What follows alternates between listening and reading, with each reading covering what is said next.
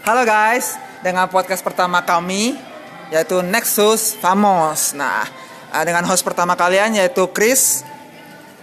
Dan ada gue di sini ada Kiwon. Gue Nandar. Dan gue ada Agis. Boy. Boy ngomong. Ya gue boy. Nah, eh, di sini kita baru coba bikin podcast juga sih. Jadi eh, buat kalian dengerin podcast kita, eh, kita terima kasih banget ya karena kita mau membahas hal-hal yang sebenarnya udah banyak ada sih di Indonesia.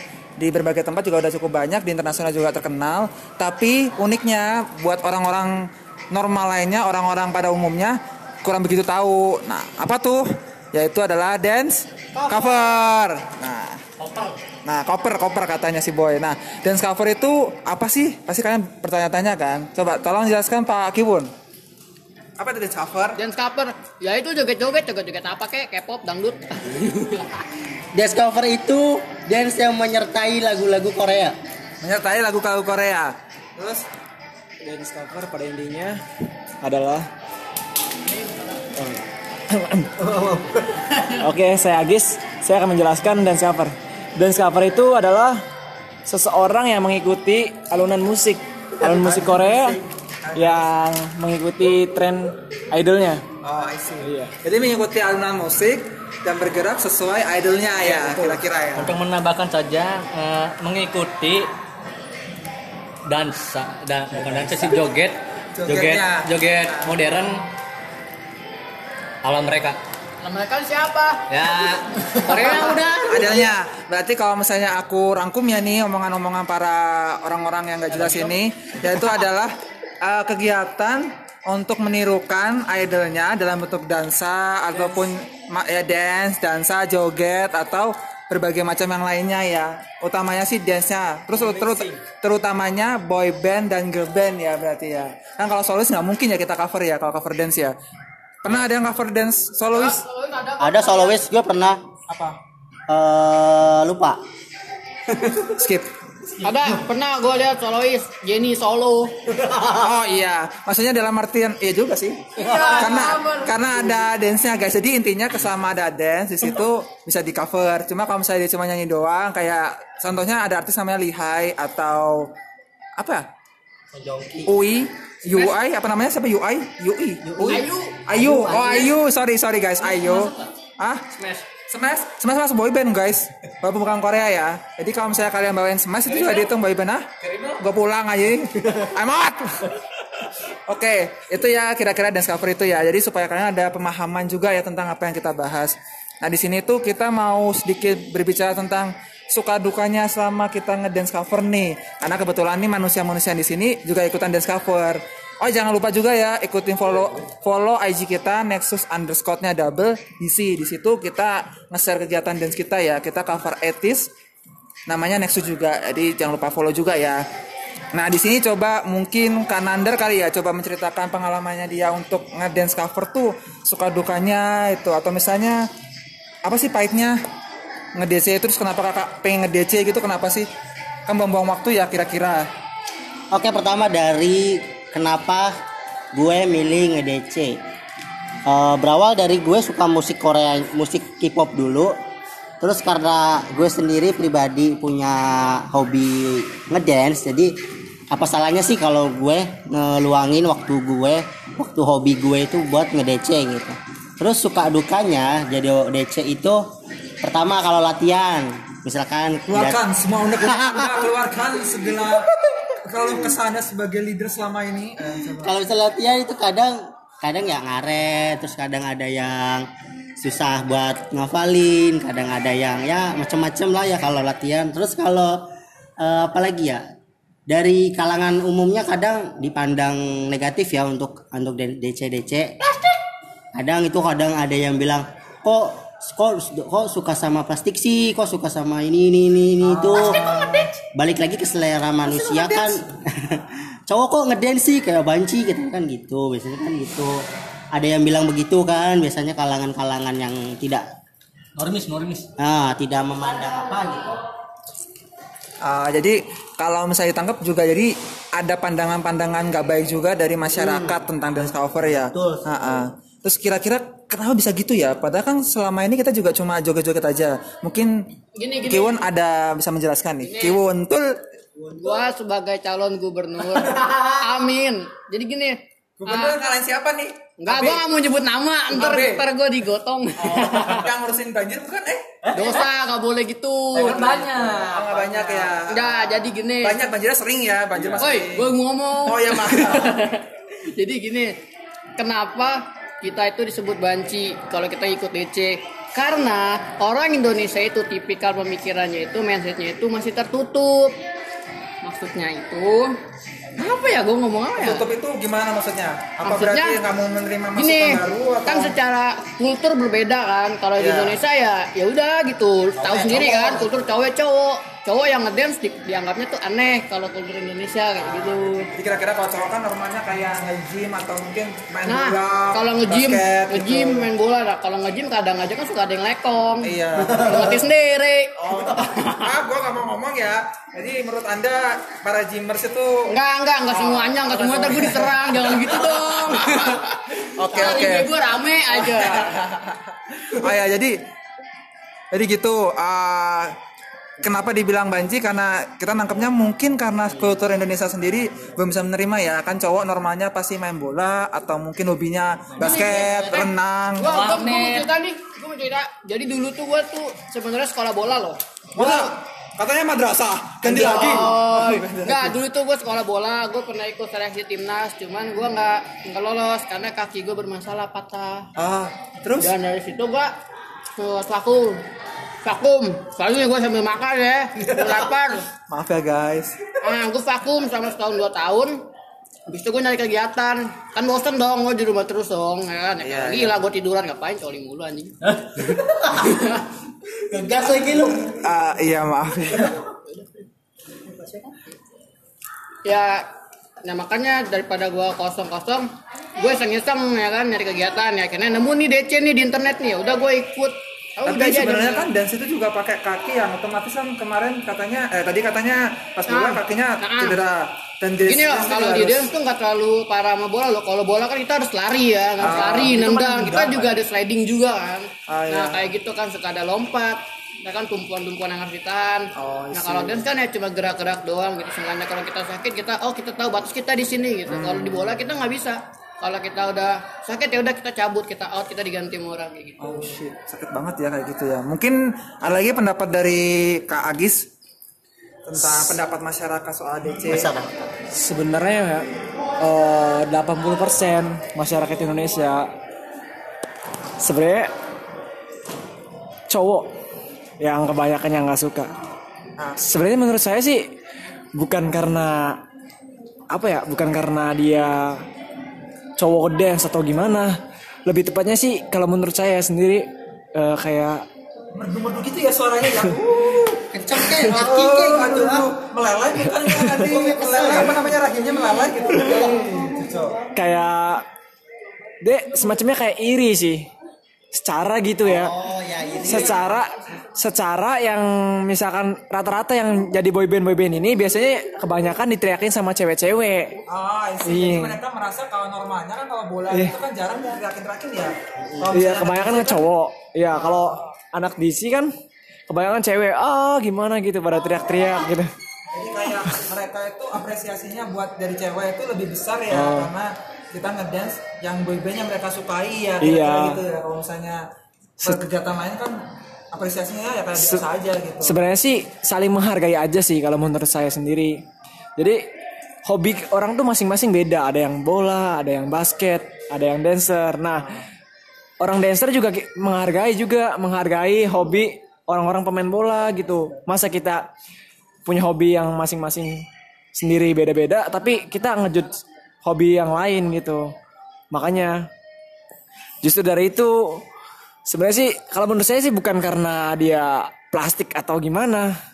Seharusnya ya itu karena ya iri itu sih kalau menurut saya. Anehnya mereka tuh yang bilang-bilang plastik itu juga sebenarnya mereka juga suka sama kegiatan lain yang dianggap orang lain juga kurang kayak misalnya nonton anime gitu Iya. gitu, kan. Jadi sebenarnya mereka apa ya mungkin karena iri ya jadi balik lagi ke iri ya akhirnya iya ya. nah justru itu ya itu kan masing-masing juga eh, kan ada J-pop, ada K-pop juga kan itu kan beda aluran gitu ya. Ya kayak J-pop itu se- semacam kayak kayak anime gitu, sedangkan K-pop kan ke dance gitu. Sebenarnya J-pop juga ada dance juga sih.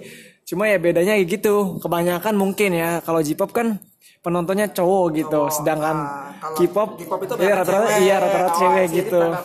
berbeda ya, Iya, berbeda. cowok. Sebenarnya sih kalau itu kan hobi masing-masing seharusnya menurut saya saling menghargai gitu. hobi lu hobi lu hobi gue hobi gue Nah, gitu. Cocok. Jangan saling menyinggung makin bencong-bencong. Kira Mantap. gua nggak laki, mau lihat kelamin gua anjing. Mantap. Tolong di skip ya bagian tadi. Eh, jadi setelah itu setelah berkembangnya dance cover ya otomatis ya. Jadi ya kayak gitu kan kira-kira pasti banyak pendapat. Karena tanggapan masyarakat setelah melihat DC dan uh, pastinya ada hal-hal yang menyimpang gitu. Nama juga dari menyimpang itu dalam arti yang berbeda ya karena kultur Korea dan kultur Indonesia sendiri juga pasti berbeda ya budayanya ya.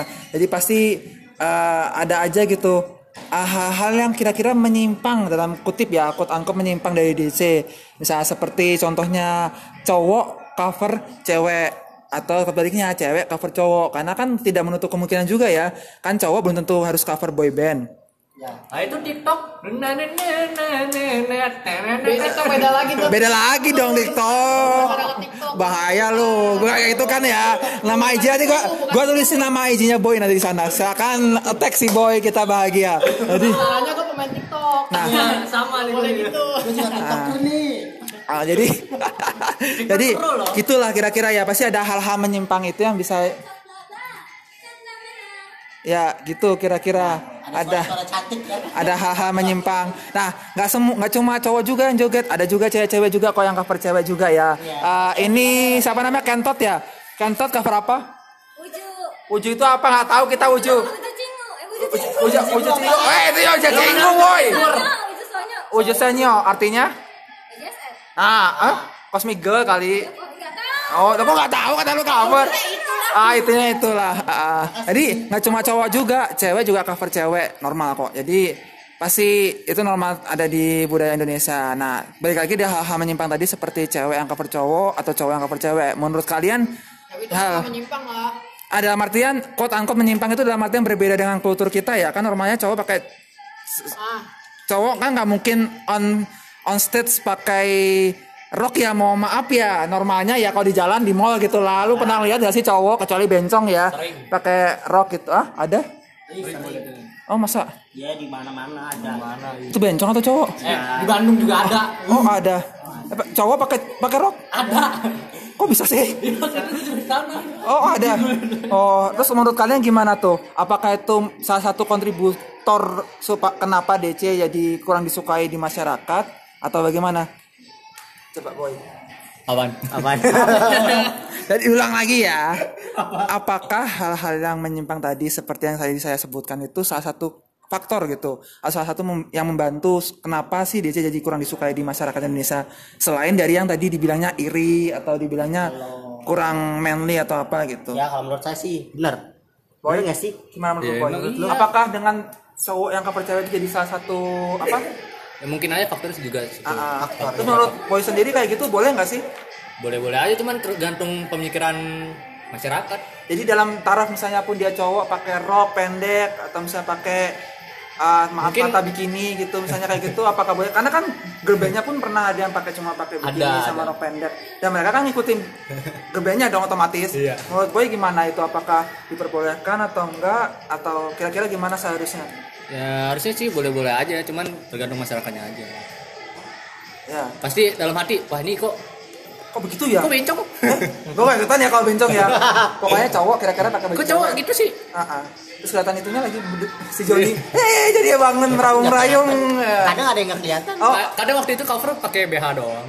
Ada Ada. Cowok sih tapi emang ada gue juga pernah lihat, nggak tahu cover apa, gue lupa ada BH, tapi nggak ada isinya, isinya satu Hah? kecil gitu. gimana gimana gimana Nggak ada cover cowok cover cewek tapi itunya nggak kelihatan apanya rata jadi si Joni apa si, Si Stephen. Stephennya nggak meraung-raung Itu gitu pakai softtek, Pak. Itu pakai softtek. Apa gimana? Pakai softtek? Tadi nggak mau gua, ntar gua di. Nanti saya tulis IG-nya si Kiwon ya, silakan diserang. Eh jangan dong, rame ntar. Oh, rame. Menurut anu influencer menurut si Agis gimana kira-kira untuk hal-hal seperti itu apakah normal? Apakah ya fan-fan aja gitu terjadi karena emang ikutin gembenya atau seharusnya ada tindak lanjut supaya nggak sampai kayak gitu atau mungkin ada batasan-batasan lah sampai mana kira-kira diperbolehkan atau Kalau misalkan men mau ngomong. Iya.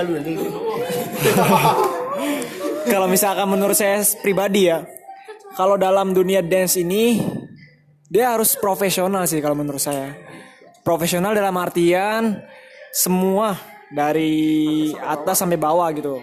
Entah itu gerakan, entah itu lip sync, entah itu kostum, semuanya harus profesional, harus semirip mungkin dengan idolnya yang di coverinnya gitu. Kalau menurut saya seperti itu sih. Kalau menurut bagi di dunia dance cover. tapi mu- masyarakat sendiri? tapi mungkin kalau menurut masyarakat sendiri mungkin beda pandangan kali. Mungkin kalau menurut masyarakat lain, ih itu apaan sih cowok kok pakai ma- pakai rok kayak gitu gitu. Kok cowok pakai lipstick? Iya. dan normal lah kalau coba lipstick masa dalam artian balm itu sih kalian aja nggak pernah perawatan bego makanya jelek.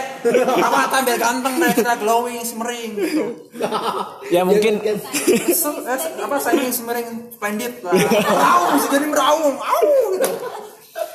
Ya mungkin itu perbedaan dari orang ma- orang masyarakat lain sama orang orang-orang dance cover sendiri gitu.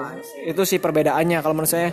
Bagi orang dance cover sendiri mah fine-fine aja gitu. Iya. di komunitas kita sendiri fine-fine aja Fine-fine aja, karena Jadi itu- kembali lagi ke masyarakat Iya, masyarakat lain, iya. untuk batasan-batasan sendiri nggak ada ya misalnya ya udah gitu yang penting mereka ngikutin apa yang pernah dibawa sama idolnya gitu Iya. ya even dia pakai rok mini ataupun pakai bikini it's okay walaupun dia cowok Kalau bagi siapa ini? Masyarakat lain. ya untuk um pada umumnya Oh pada umumnya.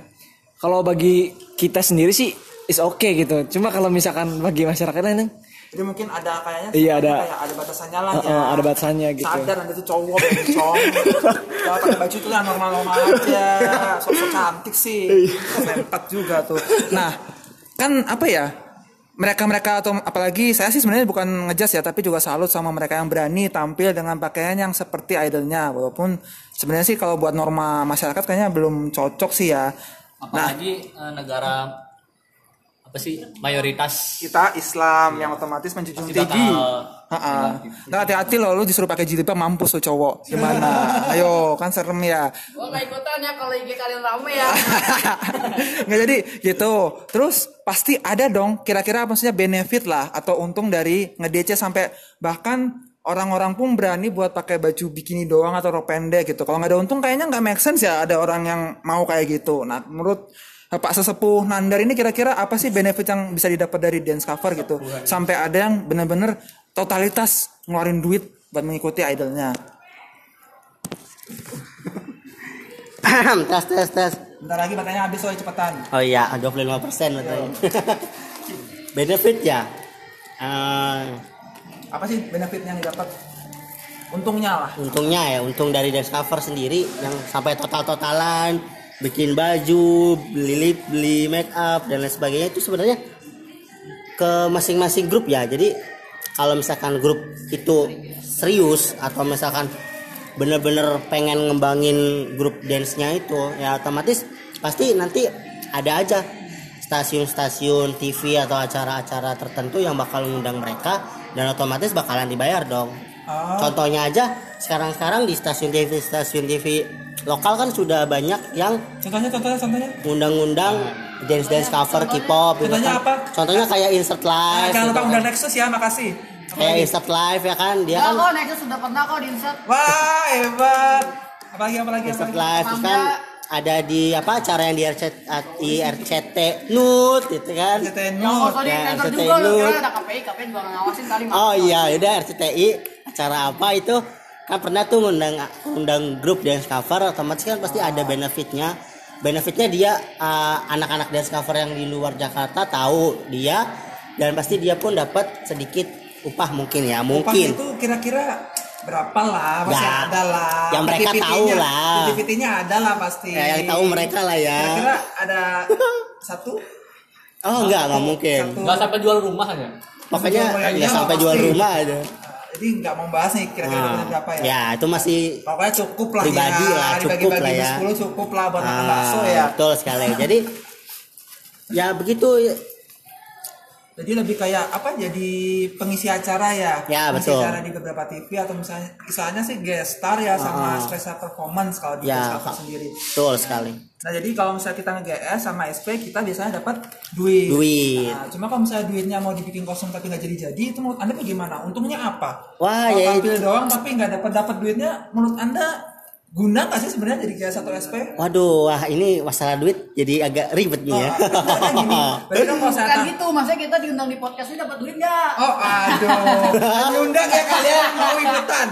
Nggak diundang, quote unquote nggak diundang. Jadi nggak maksudnya kan tadi kan kalau gua tangkap kan berarti untungnya itu otomatis kita ikutin di acara sebagai performance yang otomatis kembali lagi benefitnya adalah uang ya atau keuntungannya itu dalam bentuk materi. materi Nah, dan kan- ini eh, nama mungkin ya nama berarti Ya. juga ya Mm, nah tapi kan juga. beberapa case by case itu ada beberapa yang misalnya dia maaf ya juara atau misalnya menjadi GS atau SP uh, pembayarannya kadang suka telat atau misalnya duitnya nggak dipegang sama mereka atau ada cerita-cerita dari tangga sebelah nih bukan kita ya tangga sebelah uh, manajernya atau celung gitu aja ngambil uangnya nggak ada kabar gitu nah menurut Kang Nandar kayak gitu gimana apakah dance cover yang sekarang itu masih pantas buat di kasarnya digali uangnya gitu atau dicari keuntungannya dengan berbagai macam berita-berita di luar sana yang eventnya nggak jelas atau apa-apa gitu. Ev- untuk event sendiri kalau menurut gue pribadi sih itu kembali lagi ke pengaturan event ya kalau misalkan misalkan ada GS yang diundang atau SP yang diundang terus misalkan tahu-tahu pembayarannya telat harusnya hari itu tapi tahu-tahu di dibayar hari berikutnya itu berarti otomatis event tersebut belum apa ya ibaratnya ya Belum ready lah belum ya. ready belum ready uang atau belum ready budgetnya untuk ngebayar si performers special performers itu tersebut Tapi aneh nggak sih? Maksudnya kan kalau setahu aku ya, kalau misalnya aku pernah jadi IO, dia bukan event BC sih. Ketika lu mau bikin event kan selalu bikin proposal ya. Yes. Proposal itu kan pasti otomatis buat apa namanya penyandang dananya. Ah. Kalau penyandang dananya ready, baru dia bikin event dong. Yes. Nah kalau misalnya gitu, kira-kira pola kerja untuk orang yang bikin event di Dance Cafe itu sebenarnya gimana sih? Kok sampai ada kejadian seperti itu yang jadi kekurangan uang segala macam? Mungkin dari bendaharanya kali ya bendaharanya ya Iya. mungkin keuangannya masih belum beres Keuangannya mungkin belum beres. Ah. ya, kalian makanya kalau nggak berani masih bocil-bocil jangan bikin event Nah, betul. nggak boleh kasihan yang udah bayar duit tua-tua kayak saya tuh kasihan dong Nah, doang betul. jangan jadi kalau bisa dimateng-matengin dulu Nah, ya matengin dulu ya. rapatin matang-matang budgetnya berapa buat spesial performance berapa juri berapa Jadi gitu supaya tidak ada Gua pernah tuh kejadian tuh. Apa won apa apa Ah, pelan gua, gua nggak mau nyebutin nama, nggak mau nyebutin event ya. eventnya apa kira-kira Gua pernah event di salah satu mall jadi GS tapi duitnya itu mampet karena dengan alasan si panitianya ini kabur. wah uh pernah Tuh, gua nggak mau nyebut nama ya. Eh pernah ya, dan Iya, itu pernah, kayaknya iya, nggak pernah. sekali dua kali deh ya. Tetap cewek-cewek di sebelah sini, mbak-mbak WJSN ini pernah merasakan hal tersebut ah newbie. Oh, newbie. Eh, ya nanti kita jangan lupa pamer. Masih baru Terus Abidin Abidin. Abidin. apa sih? Am- Amer Birding Oke ya. Oke. Maaf ya guys, ini podcast nanti saya tolong buat 18 tahun ke atas. Supaya bahasa-bahasa yang tidak perlu tidak perlu saya skip. Capek ngeditnya. Terima kasih. Eh, Boy, ada mungkin pernah pengalaman punya pengalaman-pengalaman yang tidak menyenangkan selama mengikuti event atau misalnya Saya pak. Udah oke skip. Agis saya di tari, tari tradisional. nah kalau misalnya di pernah, pernah. Perbedaannya, perbedaannya. perbedaannya perbedaannya apa sih kan lu pernah tadi tradisional kalau nggak salah pernah ikutan ASEAN Game juga ya wow Dong, ya, pernah juga ikutan pernah. ASEAN Game Enggak, juga loh Bukan masalah di sini juga waktu itu kan pernah bukan kerja di- apa nari di Taman Mini Indonesia Indah. Wow. Itu ada event di Pandeglang, Pandekang tuh Pandeglang di Banten gitu. ah, ngapain Ya nari kayak acara parade gitu. Oh, parade. Nah kan habis itu kan kita tampil di sana capek panas jauh dua hari di sana nginep makan. Ah udah pokoknya capek. Ma- makanan nggak dikasih dari mereka? Sendiri? Hah? sendiri. Transport? Transport mah dibayarin. Oh terus pas sudah selesai dibalik digaji kan seharusnya digaji masing-masing peserta satu orang tuh 8 juta. Nah yang dari apa sih anjungan ya anjungan Anjungan. ya nggak maksud pemilik anjungan itu apa Apa mau pengen acaranya? Udah dah. pokoknya apa sih namanya pemilik anjungan tuh bawa kabur bukan bawa kabur sih Dibawa kabur uang ya? maksudnya ngasih anak-anak 108 juta tapi dikasih 200 ribu Hah? Gimana guna 108 juta? 8 juta 8 juta tapi Dibayar dikasih 8 cuma juta, tapi 8 dikasih 200 ribu Buat berapa orang itu? waktu itu eh, 12 orang. Buset lu pikir anak-anak cuma makan ini makan cuanki sama teh gelas doang dikasih 200 ribu. 8 juta men dari 200 ribu doang. Iya. Terus makan apa lu di sana jadinya? Soalnya cuanki cuma makan makan nasi goreng doang. Nasi goreng doang? Iya. cukup? 200 ribu bagi 12 Iya. makan nasi goreng bagi dua ya? Enggak maksudnya satu orang 200 ribu. Oh, satu orang 200 ribu. Gua pikir Orang 12 orang. Makanya kata gua busa makan cuanki sama es manis doang. Itu mah ngutang lagian juga disuruh. Pentol, pentol. Apa ya? lumayan tuh seharusnya dibayar satu orang 8 juta Oh shit, satu orang 8 juta harusnya. 8 juta satu orang. nah tapi dikasih 200 ribu What?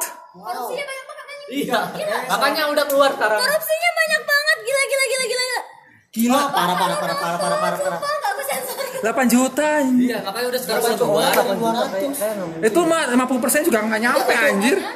Satu orang 8 juta itu salah nulis apa gimana 800 mungkin. 800 kali ya 800 mungkin nggak 8 juta Nggak mungkin soalnya 8 juta. 8 juta Eh, artis juga nggak kayak gitu. Soalnya kan di pandai Ya mungkin mungkin eventnya memang eventnya memang gede mungkin. gede gitu. Kita nggak tahu kan. Hanya lu nggak ikutan nih. waktu itu ulang tahun Ya ada yang mau ditelepon.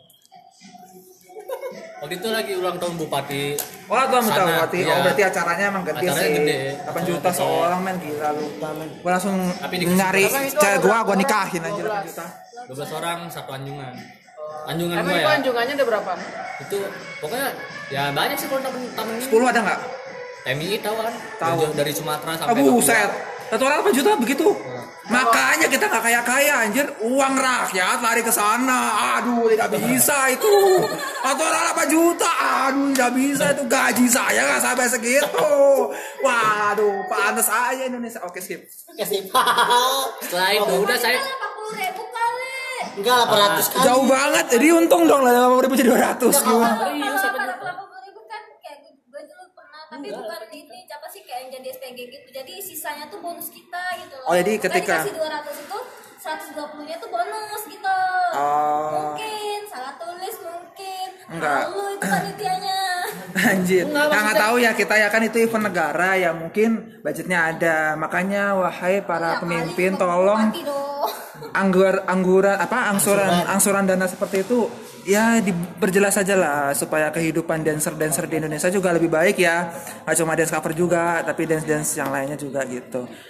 Terus apa namanya eh kadang juga ada sih berita-berita orang yang sering jadi guest star tapi ketika ikutan lomba eh bapuk. Eh apa itu maksudnya? Ah bapuk. Dalam artian gimana ya? Kita nggak mau bilang kita udah bagus jogetnya tapi ya ada ada kelasnya gitu. Jadi dari bagus cucok ancur glosor. Nah mereka kadang-kadang glosor. Udah tahu sering tampil di mana-mana glosor gerakannya pas perform. Jadi kan agak gimana kita ngeliatnya ya sebagai penonton? Eh annoying nggak annoying sih cuma kayak kasihan gitu. Mereka udah punya nama. Ini loh grupnya belum mateng tapi dia udah diundang jadi SP, GS. Kan kayak gitu sialan apalagi Nexus anjir. Nexus bagus maksudnya. Oh, Nexus bagus ya. Jangan lupa follow Instagram kita Nexus underscore DC supaya ikut. Kami siap kita siap menerima berbagai job. Mau di mana aja mau joget apa aja insya Allah. berbagai job dan berbagai celah ah, celaan di Instagram silakan. Yang penting kita rame kita nggak peduli. Endorse juga boleh tapi ke akun pribadi gue aja jangan Nexus gunanya. Followersnya lebih banyak gue loh daripada Nexus. enggak gue seribu ya followers. Gue enam ribu. nah menurut Agis kira-kira untuk grup yang kira-kira belum siap buat tampil tapi maksain tampil tuh sebenarnya boleh nggak sih atau seharusnya ya udahlah terserah mereka duit duit mereka gitu Kalau menurut pandangan saya, kalau menurut pandangan saya sendiri ya. Oke oke. apa sih Ini masuk podcast loh. Udah kalau masuk podcast udah tulisin IG lu. Ini cewek yang tadi bilang Abidin tuh, gak tulisin tuh. Instagramnya mampus. Apa tadi air bir dingin mampus. Amer. Bir dingin, mantap. Oke kalau pandangan saya sendiri, eh, kayak misalkan grup yang belum siap untuk tampil gitu, tapi memaksakan untuk tampil ya. Nah, kira-kira gimana sih? Suruh turun aja gitu atau gimana? Matiin lagunya di tengah-tengah gitu biar sadar diri atau gimana nih? Itu sih kalau menurut pandangan saya, ya, itu sih sebenarnya mungkin ada yang mungkin pemikirannya seperti kayak misalkan eh, pengen mencoba kayak apa ya? Contohnya kayak mencobanya dalam artian pengen apa Tampil ya? aja lah ya, Iya, pengen tampil tampil aja. gimana sih gitu. Iya, pengen ngerasain tampil gitu atau mungkin buat pengalaman juga. Ada juga yang buat pengalaman juga sih kalau menurut saya. Tapi kalau mis- misalkan menurut pandangan yang penontonnya gitu. Ah, ah. Boleh gak sih kayak gitu? Kan merusak pemandangan ya. Dalam maksudnya kayak gue pengen nonton yang kayak ganteng kayak Jimin gitu. Ternyata muncul kayak Abidin gitu. Apa ini? Turun dong. Gue kayak Jimin. Buka baju dong kayak Jimin eh gak buka.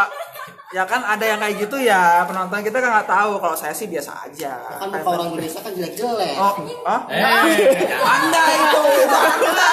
Saya tidak. Boleh saya masukin eh, Instagramnya Nandar, silakan diserang sesuka Anda. Kayak buka peluang untuk dihujat. Gimana menurut Anda?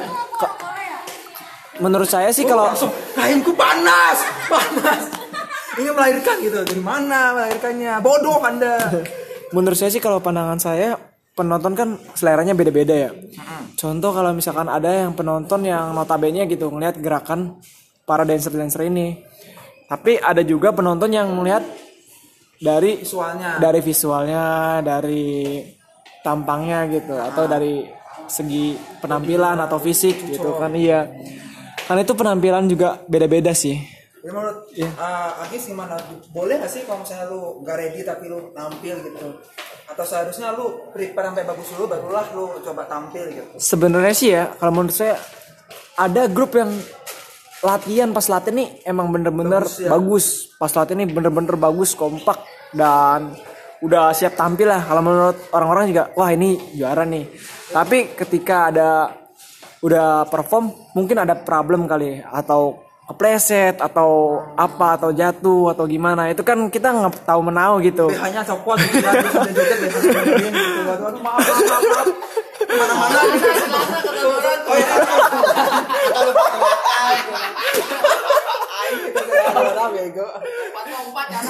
Eh, eh, aduh, benerin dulu sana. Aduh. gue di belakang Anda menikmati kemerangan saya. Anda cinta kan itu. Mulus kan, luar biasa. Ingin Soalnya- diraba rasanya. Soalnya kalau misalkan udah di atas panggung ada udah ada stage itu kadang beda sama apa yang kita rasain Karena pas kita latihan. bisa memperkirakan iya. Iya. ada apa. Jadi kan sebenarnya kayak gitu sih lebih ke profesionalisme sendiri. Iya. Ketika udah siap sih seharusnya ya nggak masalah. Oh, oh. intinya kembali lagi ke anda kalau belum siap jangan tampil, jangan sosokan sambe anda rookie nggak jelas namanya. Malu, malu, buang-buang duit orang tua. Astagfirullahaladzim. Nanti IG-nya saya tulis nama IG-nya Kiwon. Kok gue? Salah gua apa? Oke, ah, kayaknya udah cukup lama juga sih pembahasannya. Itulah kira-kira ah, proses pertama kita ya. Coba-coba untuk ngebahas dance cover. Untuk terakhir kalinya kita juga pengen tanya nih ke para sesepuh-sesepuh dance cover ini. Keinginannya Mas ini kan udah cukup lama ya nge-DC ya harus masih lancar juga nge-DC-nya nggak pernah bolong lah, rajin. Terus apa sih yang dicari sebenarnya sampai udah cukup lama tapi masih pengen nge-DC gitu. Kira-kira apa yang diharapkan dari DC sudah sekian lama gitu. Eh udah jadi sambe kan ya? Ah, belum sih sebenarnya, belum. Lama jadi sambe, malu.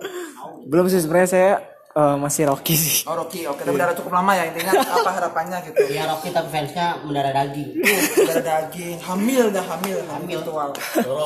fansnya mana-mana Uh, luar biasa.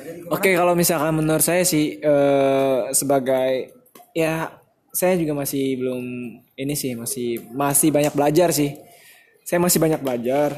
Eh, kalau menurut saya pribadi ya, sebenarnya kalau menurut saya pribadi eh, buat pengalaman sih. pengalaman. Pengalaman. Yang dibutuhkan itu harapannya supaya pengalamannya bertambah lah ya. Iya bertambah gitu dari cover yang satu cover yang lainnya gitu. Itu pengalaman juga ya. Ya saya sih harapannya juga bisa juara juga sih. Amin. Amin. Amin. 2020 Nexus juara amin. harapannya satu. kalau gue harapannya jadi DC itu gue harapannya kalau eh, harapan gue di dunia DC itu Kayak biar jodoh. bukan Siapa tahu. bukan biar ini biar masuk YouTube Rewind K-pop Cia Ada emang ada periwan hip hop itu. ada Ada. Ada. Contohnya siapa? Depannya N belakangnya A. Iya Nah, bukan. Nah, yeay. Jangan sebut merek. Jangan sebut merek dong. Pokoknya ada aja YouTube Rewind K-pop yang ngedance, yang nyanyi ya. Ada. Terus ada Anda muncul kecil gitu. Iya gitu. kecil pokoknya asal muncul aja nggak apa-apa deh. Cia. Ya, masuk YouTube lah ya. Iya masuk YouTube. Moga-moga nih laris ya. Heeh. Podcastnya jangan lupa follow Instagram kita, jangan lupa juga like podcast Komen. ini, subscribe juga. Terus gimana untuk boy sendiri harapannya nge-DC 2020 tahun baru? Harapan saya sih DC-nya cuma Nexus juara. Ya. Amin. juara sih. yang ngebet. Oh, oh iya. ya kita semua ingin juara. Semoga ya semuanya juara. Amin lah. Semoga ikut acara yang besar. Amin. Jadi Dan gitu aja. jadi dari sendiri pengen jadi lebih sukses ya dari yang sekarang ya. Terus ini Kalau gue mah nggak muluk-muluk ya udah buat ngilangin bete gue aja di rumah daripada rebahan ya udah. Ah, guys skip. Cukup sekian podcast kita hari ini. Terima kasih sudah mendengarkan. Mohon maaf ketika ada bahan-bahan obrolan yang kira-kira kurang pantas. Dibawa enjoy aja karena kita juga cuma bercanda. Ah, sampai jumpa kembali di podcast kita selanjutnya. Bye bye.